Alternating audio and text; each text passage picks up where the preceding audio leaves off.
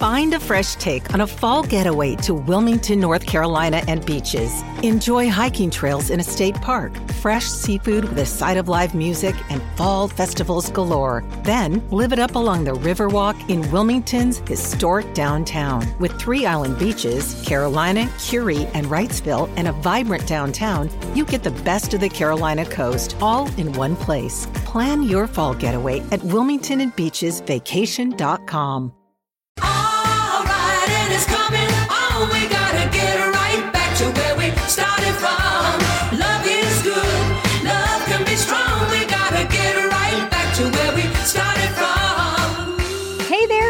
Candace Sampson, and you're listening to What She Said right here on 1059 The Region.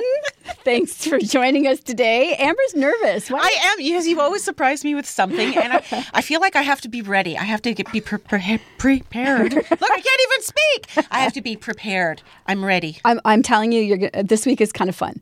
Okay, It's always kind of fun. you know when you go to McDonald's Yes. and you leave the bag in the car, and then you come out and your car smells like. Like fries Yeah. and Big Macs, and So, how would you like to have that scent whenever you want it? I would be hungry all the time. Right, because McDonald's is selling candles that smell like a quarter pounder. Would that be the same smell as a Big Mac? Um, I don't know, but it is a uh, candles that smell like beef. Beef. One's beef, one's cheese, one's onion. I can't even imagine what an onion candle smells like. But what about the cheese candle? Pickles, ketchup, and a sesame seed bun. So I don't know if you have to burn them all together to get the the full effect, or like what it would smell like one at a time. I think so.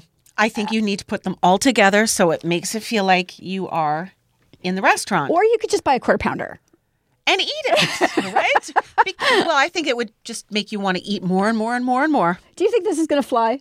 Do you think I people do. are going to buy? They are, aren't I they? think there's going to be the, that special person out there in a quarter pounder club that's just going to absolutely adore this and scoop it all up. And yeah, I think I think yes. I think we're going to throw it up on the Facebook page and see what people think. If they would buy McDonald's scented candles, I have to tell you, listen, I'm I love my Big Mac every once in a while, but I, I'm out on the candle thing. I, I don't think I could do it. I don't think I would do it either, but I do know there are people out there. All right, we're gonna find we're gonna find out. All right, we have an amazing, amazing show today.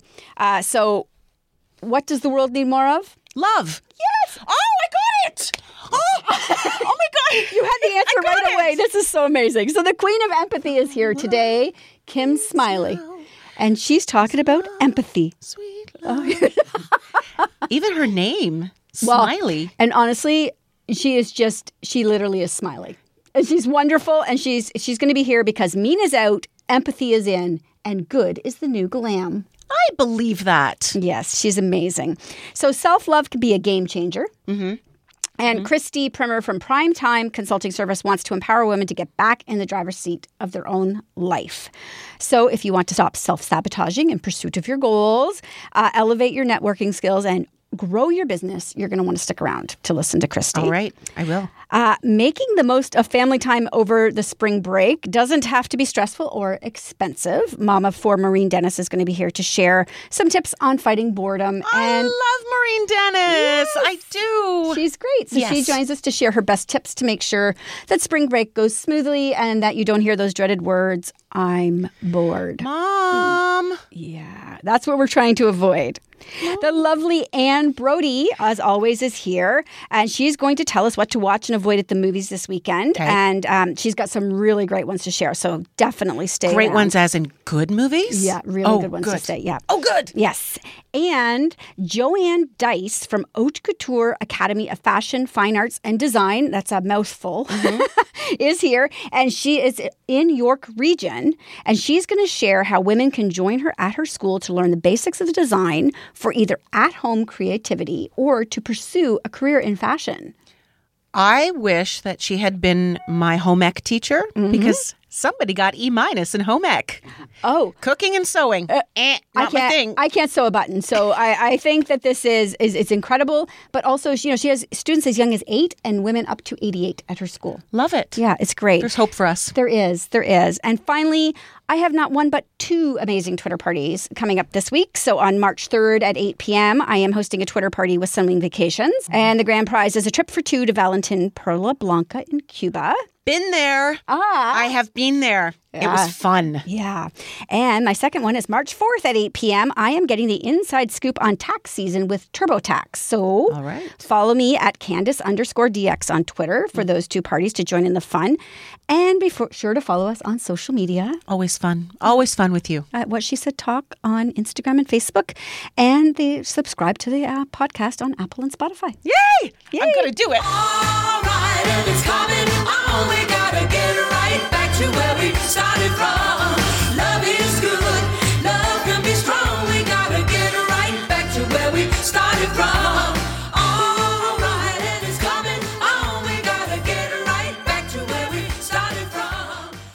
Just spoke to a Meridian advisor about variable versus fixed rate mortgages, and they told me that Variable rates change based on Meridian's prime rate. exactly, and that You could pay your mortgage down faster if Meridian's prime rate goes down. how did you know? I spoke with an advisor too. So let's A get a Meridian 5 year variable rate mortgage at 2.90%. Totally. Apply today at meridianmortgages.ca or visit a Meridian branch. rate subject to change without notice. Some restrictions apply. 2.90% APR assumes the typical example of a new mortgage.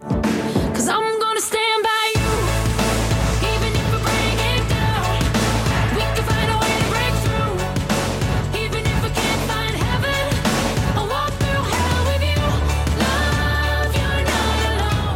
ever going to get royalty on the show, this is the person we want. The queen of empathy, Kim Smiley from The Empathy Effect, is joining me in the studio today to share how she's connecting people around the globe through compassion and fashion. Welcome to the show, Kim. Wow. Oh my gosh, you're hired.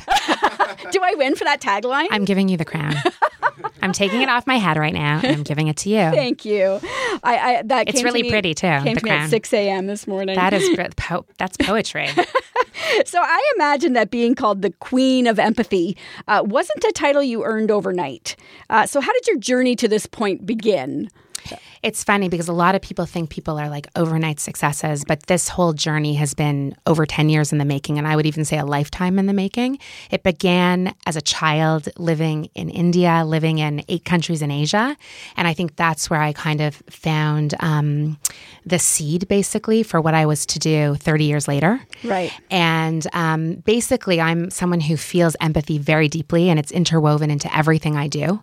And I worked in the nonprofit sector for 13 years, and then I shifted gears and started working in fashion. Right. And uh, a couple months later, launched the Empathy Effect, which was an online experiment to test whether empathy could be infectious on Facebook. So I want you to tell me a little bit about that because you were right.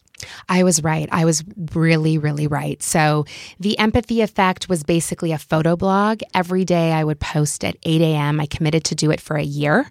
So, I posted every day except Saturday. And I posted a photograph. I, I trained with an American photojournalist named Rick Friedman, who shot for Time magazine. So I'd mm-hmm. always loved photography. I wanted to be a journalist like you. And so I created a photo, I took a photo. Sometimes I took it from the web, but generally I took the photo and wrote a very poignant story. And basically, I was trying to impress upon whoever was reading the piece that empathy was everywhere. Empathy is all around us. And so every day I would share a story that was meant to transmit empathy. And on day five, the experiment went viral. Wow. And so what happened when it went viral? How many people came all of a sudden to this, to your Facebook page and were participating? It was like thousands upon thousands of people were coming from the darkness to the light because empathy is like a light. It's like a it's like a um, it's a beacon. It's hope, right? And because there's so much negativity and such a, pos- a paucity of empathy and compassion on social media, I had basically lit a match in a really dark auditorium, and that. people came like you know, they just came swarming. And, you know, then we were picked up once it went viral, we were picked up by MTV and by Upworthy and by different newspapers because it was disrupting what social media is typically perceived as. Right. Social media is very denigrated. People think social media is a cesspool. Mm-hmm. So I was trying to bring honor, beauty, empathy, kindness, and compassion to something that is typically regarded as kind of like the height of toxicity. Right. Okay. So you don't just create jewelry, you create wearable works of art. Correct. So where do you draw your inspiration for for what you design? So I don't look at fashion magazines. I try never to look at uh, other designers' work because I'm very, very driven by empathy and I don't want to copy anyone. I draw my inspiration from the ancient world. My degrees are in Asian religion and philosophy and women's studies. So I draw my inspiration from ancient Greece, ancient India, the mm-hmm. sculptures of ancient India. I studied with the foremost expert in the world on iconography and art in India, Diana Eck. She was my professor at Harvard, and I draw my inspiration mostly from the goddesses in the Hindu tradition. But people say my work is also very Middle Eastern, that it looks like henna, so the mm-hmm. Indian theme again. So I derive it from the, my scholarship, my academic background. Right. Okay. So you're not a traditional fashion background at all, but you do describe yourself as a fashion activist. So what does that mean? So I didn't actually coin that term. That was Global National News. Abigail Bimman is the one who thought of that, and Rebecca Lindell on Global National News. So I had this huge, huge break that happened to my business. It was this unbelievable thing that happened that every designer dreams of. So in 2018, uh, Jessica Mulroney called me and said that Sophie Gregoire Trudeau was going to India. And she had already worn my jewelry once before, Sophie. And uh, Jessica said, Sophie would like to see a, a collection from you because we feel your pieces are very evocative of Asia, which, as you know, my story now makes sense. Right. very in- informed by India and the East. And so I basically sent Sophie Gregoire Trudeau a suitcase with about 75 pieces of jewelry and also clothes because I have started to design clothes as well. Right. And I sent her one of the pieces that I sent was called the chakra dress. And I don't know if you, if you know this, but but Sophie Gregoire Trudeau is a yoga teacher. And so she's very into Eastern philosophy. And what was incredible about the uh, discourse with her that we had online was that my family went to India at the same time her family. She had, this, she had three little kids, and they were the same ages that my family was when they went to India. And um, that put my company on the world stage. And she wore my jewelry, I think, six times and wore my dress to. Um, a zoo in India.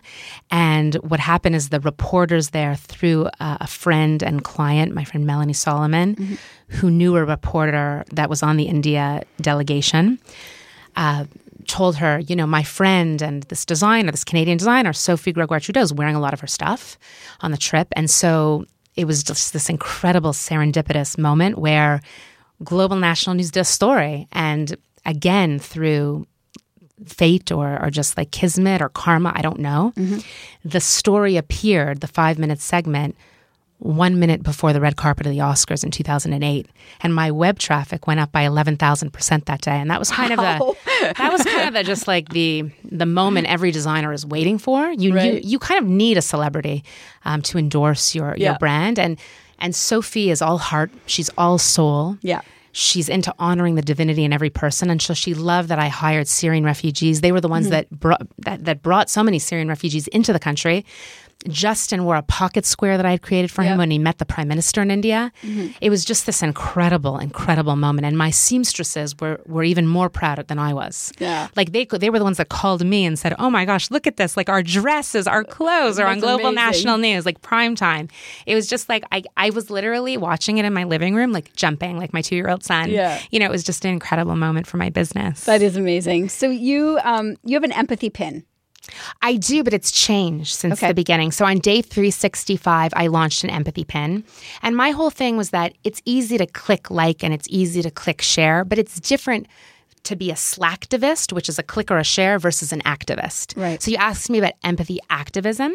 So I wanted to create something that would be a impetus and a catalyst for people to practice acts of empathy. Mm-hmm. It's very easy to be an armchair empath, right? Right. But to actually go out and do something about it is something entirely different. So I created a pin. It was made out of metal. It was called the Empathy Pledge, hashtag Empathy Pledge. And on day 365 of the Empathy Effect, my partner's Dream Vision and I launched a very short little film that featured all the people from the Empathy Effect, or like maybe 65 of the people from the Empathy Effect. And we launched this pin, and 100% of the money went to um, an organization called High Lifeline, which was the organization that supported Matthew Morton's family, day five of the Empathy Effect, which is the day that the Empathy Effect went viral. So everything was like this big, Full gorgeous karmic circle. Yeah. Right. And but now we've just come out with a new empathy pin that is actually made by the Syrian women that work with me. And it's sterling silver and pearl on a bed of lace. So it kind of looks like the Order of Canada, but it's Kim Smiley style. It's twenty dollars a pin and hundred percent goes to spreading empathy. So we we are a nonprofit, but we charge to teach empathy because even nonprofits have to make money. Yeah. Um, I learned that this year. This year I'm like all about abundance. And when you have two of the pins, they're a set of earrings. Oh, wonderful. So um, so that's our new empathy pledge pin. Okay. Do you like it? I do. I love it. So, where can people find out more about you then? KimSmiley.com. Okay. Thank you so much for joining us in the studio today. It's an honor to meet you. Thank you. And thank you, Erica M, for setting this all up. Yeah, no kidding. So, okay, so thank you so much for joining us this, this week. Go forth and be empathetic, everybody. You can find us on social on whatshesaidtalk.com, uh, What She Said Talk on Instagram and Facebook, and you can subscribe on uh, Apple and Spotify for our podcast.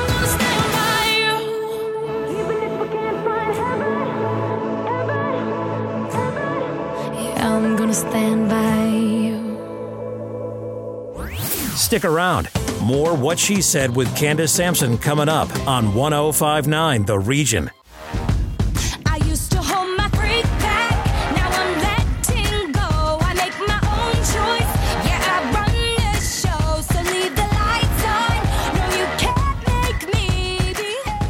Christy Primer is a Canadian author, TV show host of Women Who Lead, and a registered mental health counselor. Christy founded her company Primetime Consulting Services in 2011 and is here to inspire us all to embrace our greatness and chase after our dreams with passion and purpose. Welcome to the show, Christy. Hi, Candace. Thanks for having me. I am so excited to have you here. I've been following you on Instagram. Yeah, stalking stalking you a little bit. Yeah, so you you say that creating your best life is about aligning with your core values. So tell me tell me what that means. Yeah. So, in my experience, personal and professional, it's hard to create your best life. That's that's like the common saying these days. But what does it mean? Right. Well, what it means is you're aligned with who you are, what your desires are, and what you value most. So you can actually create your life around those. Mm-hmm. So So I think I think part of the struggle for women is actually finding out what those are. What are those core values? Yeah. Well, in Primetime Success, my first book, I write about um, everything from spiritual down to physical, mental health, emotional. Like, I break it down in a structure so women can start exploring different categories and finding out what do they cherish most. Is it family? Is it work? Like, there's no right or wrong. And part of what I, I want women to know is our core values can be whatever they are for us. There's no right or wrong, right? Right. It's not dictated, it's discovered. And you know, also, I love that. By the way, not dictated. Not I love that. That's so yeah. great. But also, I think uh, you know, as we age and go through stages in our lives, those things are going to change for us as well, right? So it's it's important to identify uh, when those change and not struggle with that because I think we go, oh, it's not my children anymore, you, you know, and then we feel bad. Yes. You know, it's funny you say that. So I'm almost an empty nester. My son's heading off to college. And I went through my own book actually and reevaluated my values because I'm always going to be mom. I'm always going to love being mom, but now I'm in a different season. And now I have to look at what is really pertinent in my life and what has shifted in my values. And there's some non negotiables like my source connection, my, my husband, my family, my marriage but that's also work. Mm-hmm. And some of my values are freedom, having freedom, time freedom, money freedom, living the life I want. So that's a value that's non negotiable. But yeah, you're right. They shift, right? Seasons in life make us shift our values. Right. And so something else you said, uh, you know, because I am the queen of I'm sorry. I say Oh, no. I'm. So, I will apologize for apologizing. I will also. Mm-hmm. Oh, I'm sorry. And the people say you don't have to say, say you're sorry, and I'm like, oh, I'm sorry. Yeah. so you say that this is what is this doing to women? I believe that every time we apologize for something that doesn't merit an apology, we deplete our self esteem. And I think I always look at um, my clients, the male clients I work with, and I work with some amazing men. They're not sitting around saying sorry. You know, women, we'll go into the grocery store. We want to get past someone with our cart. Oh, sorry. Why? Right. Sorry is something that should be reserved for um, a- a meaning when when you actually need to apologize or you want to apologize, not for existing. And I feel like it depletes our self esteem when we use sorry a hundred times a day. 500 times a day. I mean, it's something we have to get conscious of. Yeah, it's being cognizant of the language you're using, right? Yes. Because when you say sorry for something that doesn't merit it, then you're you're actually diminishing it, Yes. the meaning of it. Yes. So yeah, so you're right. When you're in the grocery store, you say, "Excuse me." Yeah. I've been in the boardroom with women before I had my own company, and they'd be like, oh, sorry, I want to ask a question. It's like, excuse me. Please don't apologize for wanting to have some input and ask a question. You're just as valuable here as the men at the table. So Exactly. I think that's something that you're right. We need to be more cognizant of and really pay attention to when we're using that language. So you talk about women getting back into the driver's seat of their own lives. Yes. I love that metaphor, by the way, because I love driving. I got a seriously heavy foot, and this is how I picture me going through my life: is speeding. Vroom, vroom. Not for Mazda, just, just for your own life. Yeah. exactly. So, how do you think women? How do you encourage women to get back into the driver's seat? Yeah, so I think it goes back with getting clear on your values and then looking at what kind of life do you want to have. Women tend to ask other people for permission to make decisions that we we get to make for ourselves. And part of getting back in the driver's seat is owning your choices, um, not waffling between what someone thinks you should do and what you want to do, really getting clear on who you are, what you want, and then taking that action towards your goals with intention. So, you um, say that women need to step into their fierce feminine power. Yes. So, what has been your experience with w- when women connect with this inner power? What's what's sort of the success you've seen? Yeah, well, I can speak for myself. Um, years ago, I was a single mother, and I found myself caught up in the masculine, do, do, do, do, do, and and we all have masculine and feminine energy. It's not about being male or female, just to be clear. And what's what I've seen in myself, and also thousands of clients over the years, when women actually step back and let themselves receive and own their femininity and not feel ashamed for being a woman. I mean, I hate to say that, but that's really what it comes down to. Everything shifts for them. You know, there's no right or wrong. But I feel like a lot of women, especially career driven women, like I have been, we tend to compete with our male counterparts. And we lose that femininity along the way because we're push, push, push. And there's nothing wrong with that.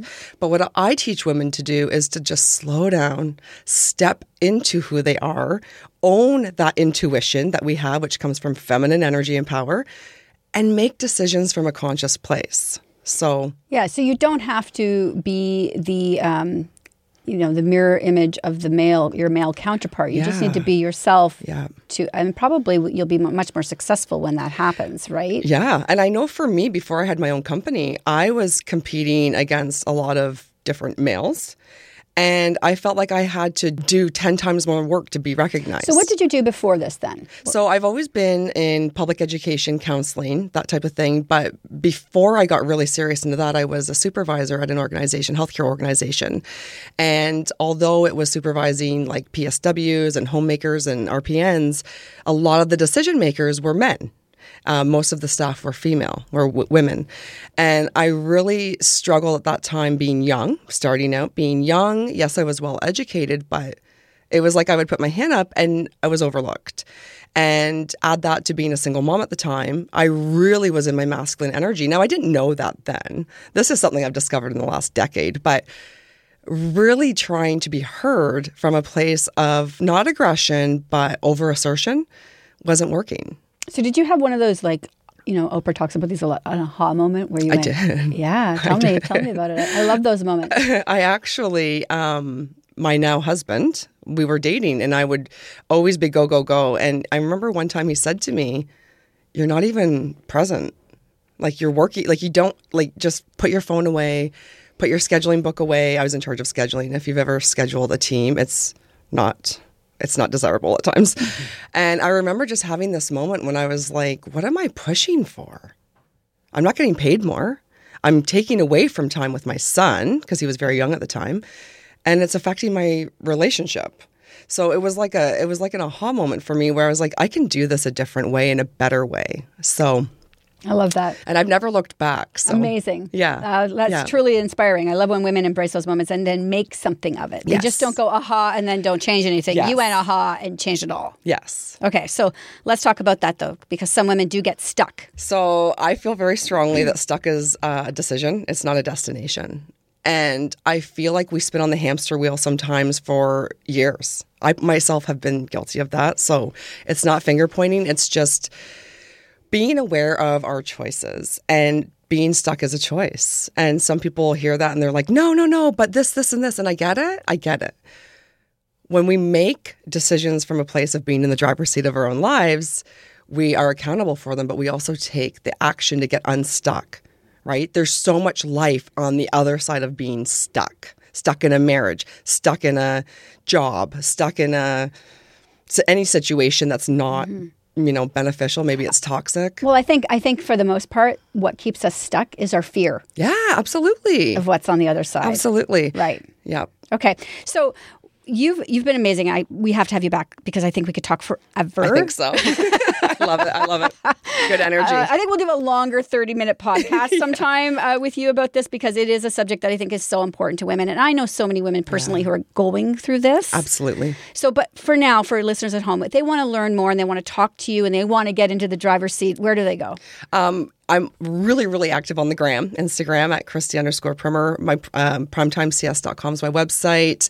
Uh, my books are available over Amazon and Indigo, and uh, my next book will be all over 40,000 stores. It's published through a division of Hay House. Amazing. And uh, just reach out. I, I read my DMs. It's me. They get me uh, answering, not my team. So that's, I'd love to connect. Wonderful. Thank you so much for joining us. Thank you so much, Candace.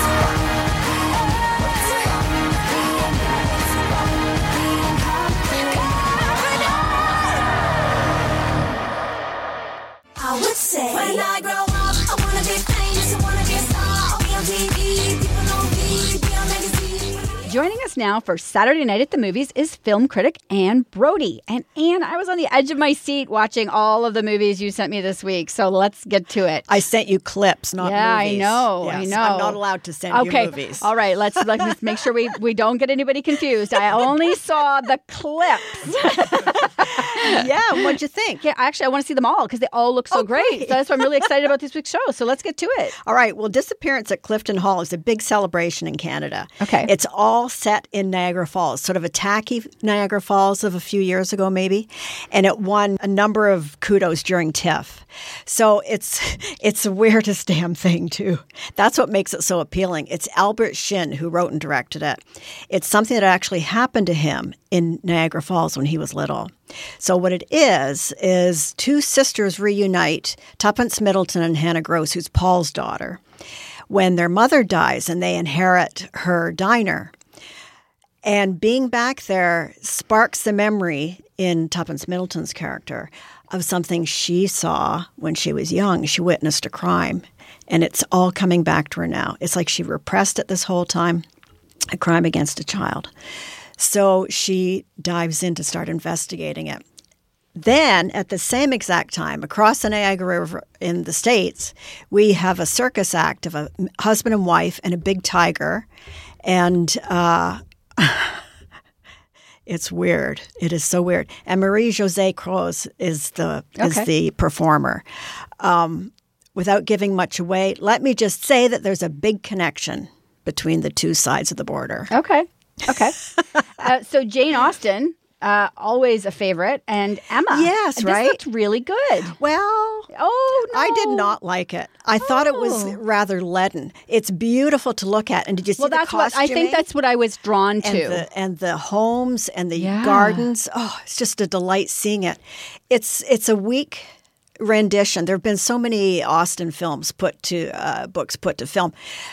But this didn't really cut it for me, even though it stars Anya Taylor Joy, who I really liked in The Witch and other things. Okay. Uh, so she, Emma, as you know, is is like a big shot in her town. She does all the matchmaking. She's highborn, but she looks after people of all classes. Um, but what she's really doing is testing these men for herself. And but the thing is, she is so powerful and so haughty that she's very off-putting, and her her seeming manipulation of people. So, is there hope for Emma to find love? That's a big question. I mean, we know it. Just look it up in Wikipedia. yeah, we know the answer. okay, so this one really surprised me because um, Kristen Stewart from uh, what were those vampire Twilight. Twilight, yes. Yeah. I've always found her sort of a uh, with not a lot of range as an actress, but apparently she's in this I one. I beg to differ. Well, I was just going to say, so in this one, she's getting rave reviews. It's called She- Seberg. Yeah, she did a really, really good one set in Guantanamo, Guantanamo Bay as a prison guard. Okay. She's phenomenal. Uh, she has that sort of, her mouth doesn't really move a lot, but she really brings it. And in Seberg, she plays um, Jean Seberg, who was an American who became a huge star in France in the 60s as one of the big faces of the Nouvelle Vague movement. So she, she came back to the States once and allied herself closely with the Black Panther movement. She gave money, she had an affair with one of the higher ups. So the FBI began to investigate her. Not only did they surveil her constantly, they printed lies about her. They had gossip columnists, friendly gossip columnists, rip her to shreds in the media, and it took a big toll on her mentally. So this was part of J. Edgar Hoover's. Yeah, uh, you, bet know- it is. Right. Yeah. So um, it was. Kristen Stewart is really good as Seberg. Now, I didn't know that much about Se- Seberg beyond the Nouvelle Vague thing, but a very interesting character. Destroyed by the FBI, basically. So it's really good to see. Also, the 60s uh, design vibe is so strong. It's beautiful. Okay. So the other one you had in here that I loved was Breeders. And it's so wrong. He's uh, it, Martin Freeman and Daisy, whatever her name is. They play husband and wife. They have no, they're not married, but they're they've been together for many many years, and they have two kids under seven. They're both careerists, so they're like constantly on edge, constantly uh, tired. And he says things like, "You know, I would die for my children, but." Sometimes when I think of murdering them, I wonder which duvet to use. I I thought it was so funny because I think a lot of parents could see themselves in these scenarios. Right. It seemed very real and very um, raw. So Very I- raw. Yeah. It's not, as I say in my review over on our website, it's not Father Knows Best, but it's about a million times funnier. I mean, you cannot believe the things they, they say. And on top of all their woes, her father, played by Michael McKean, moves in. He's excellent. and too, he yeah. turns he turns everything upside down even Right. more so. Honest to God, it's so great. I wish I had time to watch the whole series. Yeah, I think I think I'm going to put this one on my must-watch list Atta because girl. it looked great. Uh, then you had um, the Split. So oh, that's that. well. Here we go. so this is what happens after your breeder. That's right. And you breeder- split. breeder, by the way, is a derogatory term about straight people who who who procreate. But um, so Nicola Walker, who I really really like, she can do anything. British actress. She is in a family law firm. All her family, all female. But she moves across the hallway to join a firm run by a guy who I think has his sights on her. So th- there's all kinds of stories going on because it's a soap opera behind the scenes and whatever. But the most interesting thing to me was at a table you have the husbands and wives who are divorcing and they're they're discussing what they want and they're fighting. And one guy just tells her right there for the first time she didn't know that's why they were there.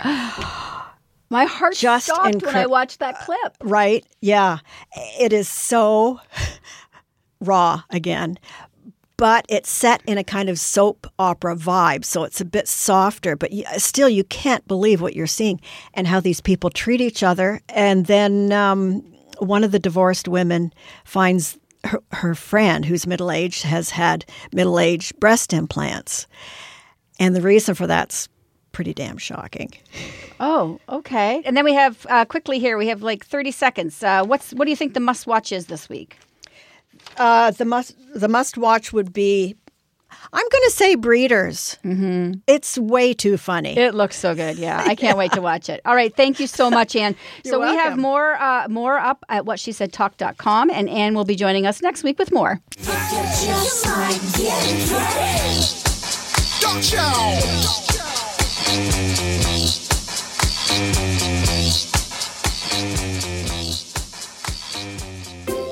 Have a story for what she said? Email us at 1059theregion.com. Who says you're the only one that's heard? Trust me, that's the price of beauty. Who says you're not pretty? Who says you're not beautiful? Who says?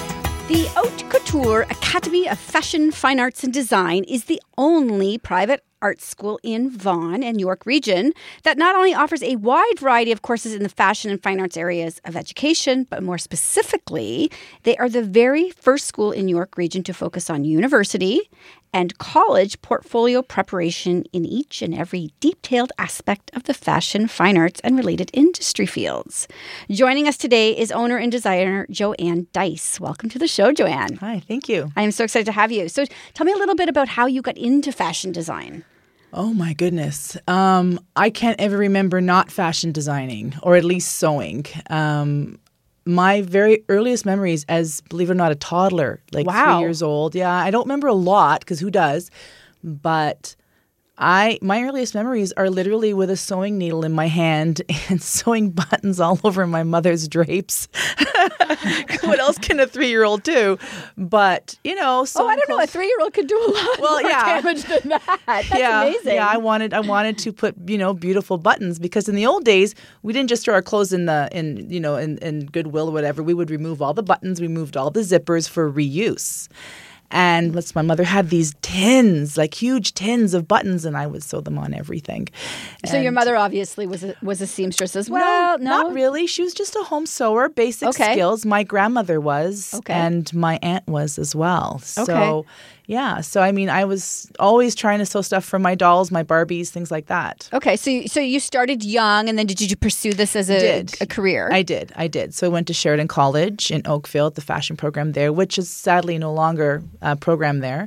Um, but it was an amazing program at the time. And at the time when I went, and I'm going to be dating myself, it was one of the best programs in, considered in Canada for design.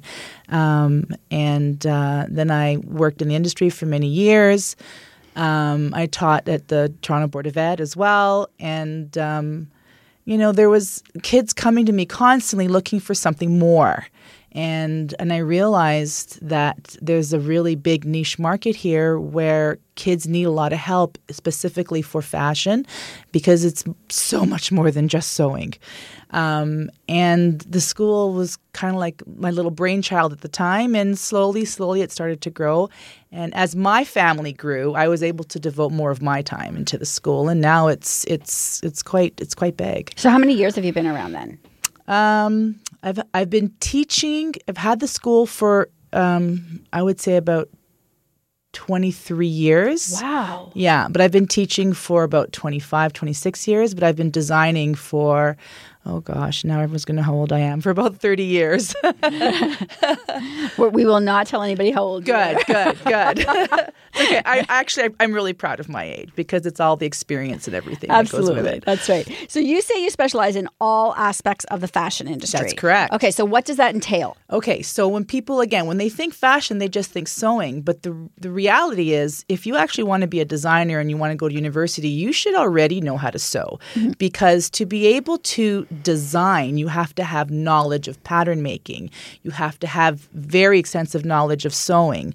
Um, and to design within the industry, say for mass production, you have to have um, you have to be able to um, very professionally use Photoshop, um, um, uh, Photoshop, like the Adobe suite of Photoshop and Illustrator.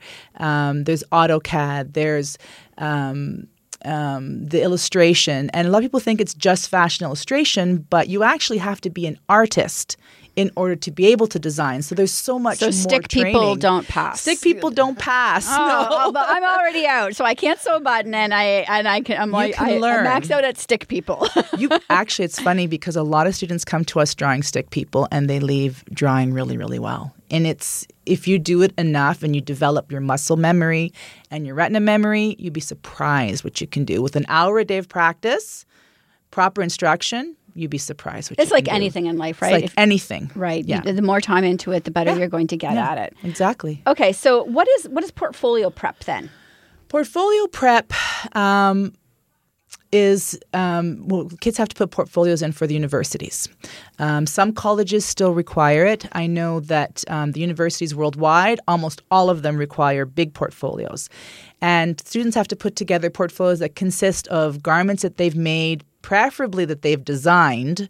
The difference between sewing a garment and designing garments about five years of school. And this is to get into the university. So if, if anyone who thinks that they're going to go to university to learn how to sew, they're incorrect. You have to be sewing very advanced before you really even can get expect. into it. Well, depending on what the what the like how many kids are applying, let's say, and and how many students they they can take. You can get some schools that they'll take or accept thousands of portfolios and accept maybe 250 students, and then the attrition rate from that. When the students get into university, can depending on the institution, can be as high as seventy five percent. Wow. Yeah, it's it's it's not because these kids aren't talented, or Mm-hmm. I keep saying kids, but everyone's kids to me.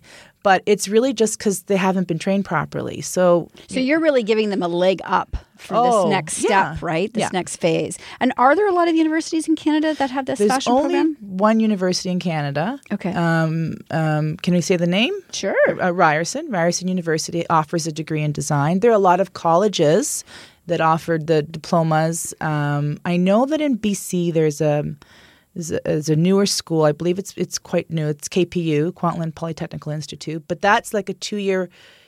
I think they've just started making it into a degree. Originally, it was a two-year program and then a secondary two-year diploma program. I think now they're just making a degree, but don't quote me on that. But I mean, you have one on the east end, one east coast, one on the west coast, basically. So a lot of our students go internationally. They go to usually the top one of the top ten schools in the world, and we get those kids in.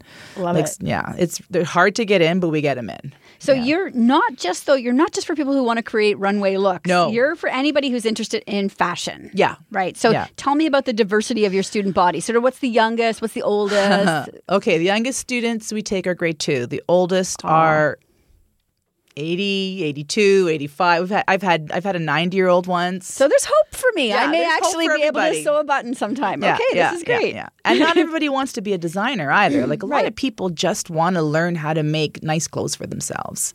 Right. And it's frustrating, even just for myself, because I, I, I mean, I don't, you can't tell on the air, but I am super short. And And I'm very tall. I cannot find jeans to fit me for the life of me. No. And I can't think of how much money I've spent in uh, Alterations. Alteration fees. I should really just learn how to, Yeah. you know, uh, that would save me a gazillion dollars. It would actually it would save you a lot of money. I'm I'm very tall. I'm just shy of six feet, and that's not why I learned to sew. But I was very blessed in the sense that I love doing this. I can't go into a store and buy. I don't have a I don't have a choice of you know a hundred different stores to look at. There's like maybe one store for tall people, or some stores have a small selection of clothes for tall people. But what if I want an evening gown, or what if I want like you know? And I'm multi-sized. Most women don't come in perfect sizes, and to have that ability to sew, that's just a life skill. Right. You know, and I honestly I don't know It gives you a who- freedom with fashion as well. Absolutely. And you can be creative, you can be unique with what you want to wear. And I don't know if you guys have noticed, but a lot of stores have been closing down lately Mm. because of the online presence. But even still, when you look from store to store, the clothes are basically just the same things in different colors. Yeah, I agree. Yeah. So, um, what makes your visual arts program so unique? Well, number one, our instructors are actual designers. They're industry proven designers. They don't just, you know, work full time, say, in an office and, you know, and then come in and teach design. These are people with backgrounds, degrees in design. They work in the in, in their actual industry, whether they're graphic designers or fashion designers, professional artists. They're actually making a living in their industry and they're teaching part time. Um, there's that. Plus, our classes are very small. Um, and everything that we do gears specifically towards the design industry that that student is trying to pursue. So if it's a fashion industry, for example, and say we're teaching an, an acrylic class, well, we're not like it's more about the subject matter. So, I mean, if you're taking an acrylic class, there's always tons of landscapes and stuff like that. We're doing the kinds of projects that are going to develop them more specifically for their industry. Okay. Because acrylic is just a medium. Uh, gouache, oil, they're just mediums. Um, what you're doing with it and how you're applying it is really what makes it more specific. Um, and we tailor make all our classes. So we can have a class, say, um, again, I'm going to use acrylic as an example, but it doesn't mean that all the kids are doing the same painting. Everyone's doing something very unique, and our teachers will walk from student to student to student and work with them versus having 30 people in a class and you're all painting the same old boring painting. Right. You know, so we, we really customize it more. So it's more exciting for the student that way too. I love it. Okay, so I fell down a little bit of a rabbit hole last night going on your site. So I encourage anybody to go and check it out. So where can they find more about you? Because you just have so much on there. Oh gosh, we do so much fashion shows. We have summer educational programs in Italy. Um, our students are actually working backstage in, in Rome Fashion Week. We've been doing this for years. This summer, our students are going to be showcasing in a special student section their collections in Rome Fashion Week. Amazing. And we do this through um, um, the Toronto North Couture, um, and um, this woman puts it together for me, Linda Versello, and this program she puts together for us in Italy is amazing, and um, it's all on our website. Amazing. So your Yeah. website is where? It's um, oh my gosh, I have to think. It's hcfashionarts. Okay. Dot ca. Wonderful. And if they want to find you on social media? Um, we're on Instagram, and it's HC Academy of Fashion Arts Wonderful. on Instagram, and then we're on Facebook and Twitter as well. Amazing. Thank you so much, Joanne. Thank you.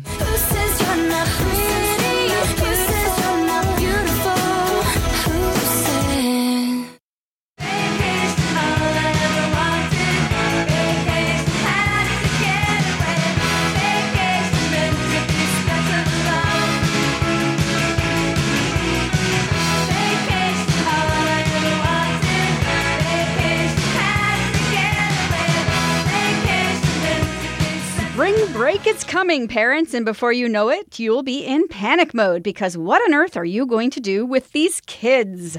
Never fear, mom of four, Maureen Dennis is here to share her tips on planning a boredom free, memory making March break this year. Welcome to the show, Maureen. Thank you. I'm so excited to have you here because I know you are a bit of an expert. You have how many kids? I have four kids. They're 8, 10, 14, and 16. So your March breaks are busy. We've we've done almost everything you can think of on a March break, from road trips to staycations to more elaborate trips, uh, you know, faraway places. So yeah, from babies to teenagers, I've I've done it all, man. You've got it covered. So let's get to the two words every parent hears uh, and hates hearing I'm bored. Exactly. So the key to not hearing those words is actually communicating as a family before you start March break. You want to have that sort of communication to go, okay, so we've got this time. And it could be that you're staying around and kids are going to activities or daycare during the day, but you still want to have some fun. So maybe you're doing evening things or weekend things, or maybe you're taking the whole time or an extended time and planning an amazing vacation. So, whatever you're doing, sit down as a family and figure out what everybody would really love to do on that break so that when you get to it, you're actually making sure everybody in the family is happy with how they had their vacation. Right, and you must deal with a little bit, have to deal with a little bit of compromise because you, ha- your oldest is 16 and your youngest is seven. Eight. Eight. Yeah. So that's that's a bit of a difference in an age gap. So there has to be some compromise as well going into it. I would imagine with those big age gaps in a family. So a lot of parents can't whisk their kids away on an all-inclusive holiday. Right. So, how can families make a staycation just as memorable and fun as if they had been gone away to the Caribbean? Absolutely. So it's looking at again what everybody wants to do. Is there a restaurant that you haven't tried out yet? Maybe there's a new food that they would be like really excited about um, exploring, or you know, it's as simple as maybe even bringing out some after dinner trivia, and get some conversations going, and put everybody putting their screens away and having some fun that way. Right. Okay. I love it. So you think parents and kids should be playing together more. Uh, so, what are some of the activities you suggest for that? Well, it could be anything. It's just remembering to not over schedule. And if you're dealing with infants and toddlers, you want to be really respectful of their schedule. And we kind of forget that with teens as well. Um, I don't know. You you have you have uh, two older girls. Um, my teens are not morning people. So if I'm dragging them out of bed for a morning adventure, it's going to be a very different experience if on their break some time to relax and chill out, and then maybe going on an afternoon or evening um, adventure as a family. No matter what you're doing, whether it's on vacation, um, away, or at home. Right. Okay. Wonderful. So, what are some great ways for families to get together and create sort of on that on hands, making memories using your hands and being creative that way? Well, the easiest one is to get into the kitchen. Um, and I know if you're a mom like me, that mess is sort of my first hesitation is like, oh my gosh, if I let them go loose in the kitchen, I'm going to be cleaning it up for the rest of the day. But it is really important to let them have that creativity, make the mess. We can clean it up. It's fine. You know, put set them up in an area that is actually washable. I'm saying this is not a living room activity, right? Yes, yes. Um, and then and then let that go. It can be cleaned up and it's fine. And that messiness and that creativity is really important. It also gives them a lot of independent skills. We want our kids to be able to cook things. We want them to be able to be self-sufficient. Um, one of our favorites is actually a really easy, quick one, and that is great for when you're on the go are these California prune uh, power balls, and they're no bake, so they're great for little kids to get involved because you're not using any you're not using any heat or anything, and they can do them themselves, and they're kind of a fun tactile um, uh, recipe. So you just take California prunes, and these are moist and rich and sweet.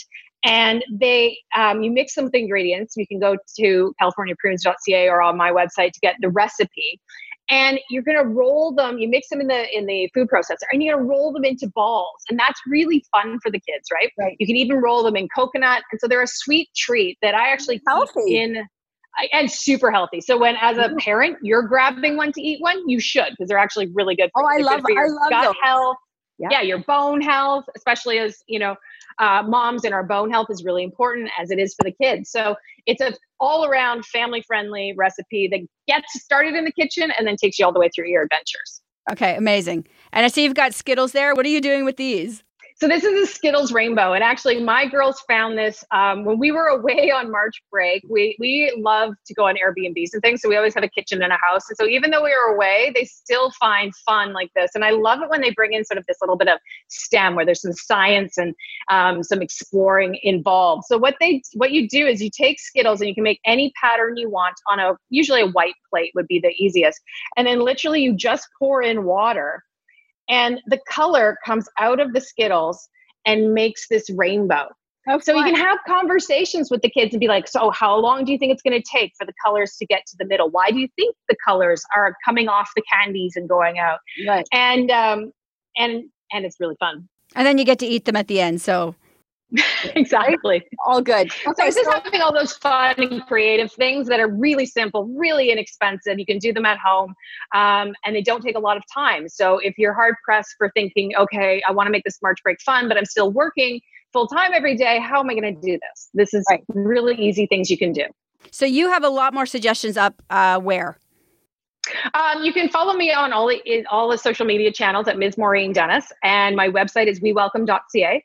And uh, yeah, there's a lot of fun things that we can do. You can do everything from, say, if you're going away, doing some twinning. I went away with my daughter, and we actually planned out some inexpensive twin outfits, which that's Yep. only something you can do till a certain age. A Yeah, my kids will not twin with me Not going to work with We're the teens. Okay, amazing. exactly. So this is some things you got to do, right? Wonderful. Thank you so much, Maureen. It was great having you on. We'll have you back again. Awesome. Thank you so much. That's it for what she said today. We'll be back again next Saturday at noon right here on 1059 The Region. Be sure to follow us on social media at What She Said Talk and have a great weekend.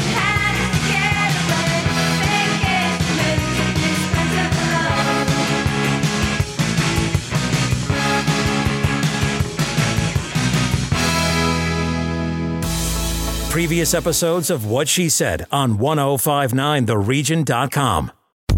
It is your favorite girl. That's right, it's the Ali Mars, the one and the only. Everyone else just ain't me. I am the host of Welcome to Mars, a lifestyle podcast where nothing is off the table. I have come a long way from sex and dating and have transformed the new vibe to all things lifestyle. We still talk sex, but I'm more interested in the journey, where people have come from, how they made it, and where they're going. Subscribe or follow to a brand new look and a brand new era. Welcome to Mars. Subscribe or follow on Apple, Spotify, Google, or at theallymars.com. Because even with the new look, I'm still that same bitch you love to hate.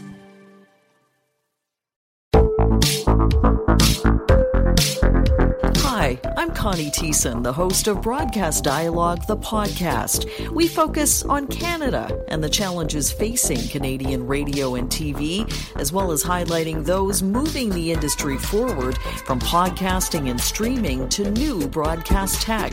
Check us out at broadcastdialogue.com or your favorite podcast app. Another Sound Off Media Company podcast.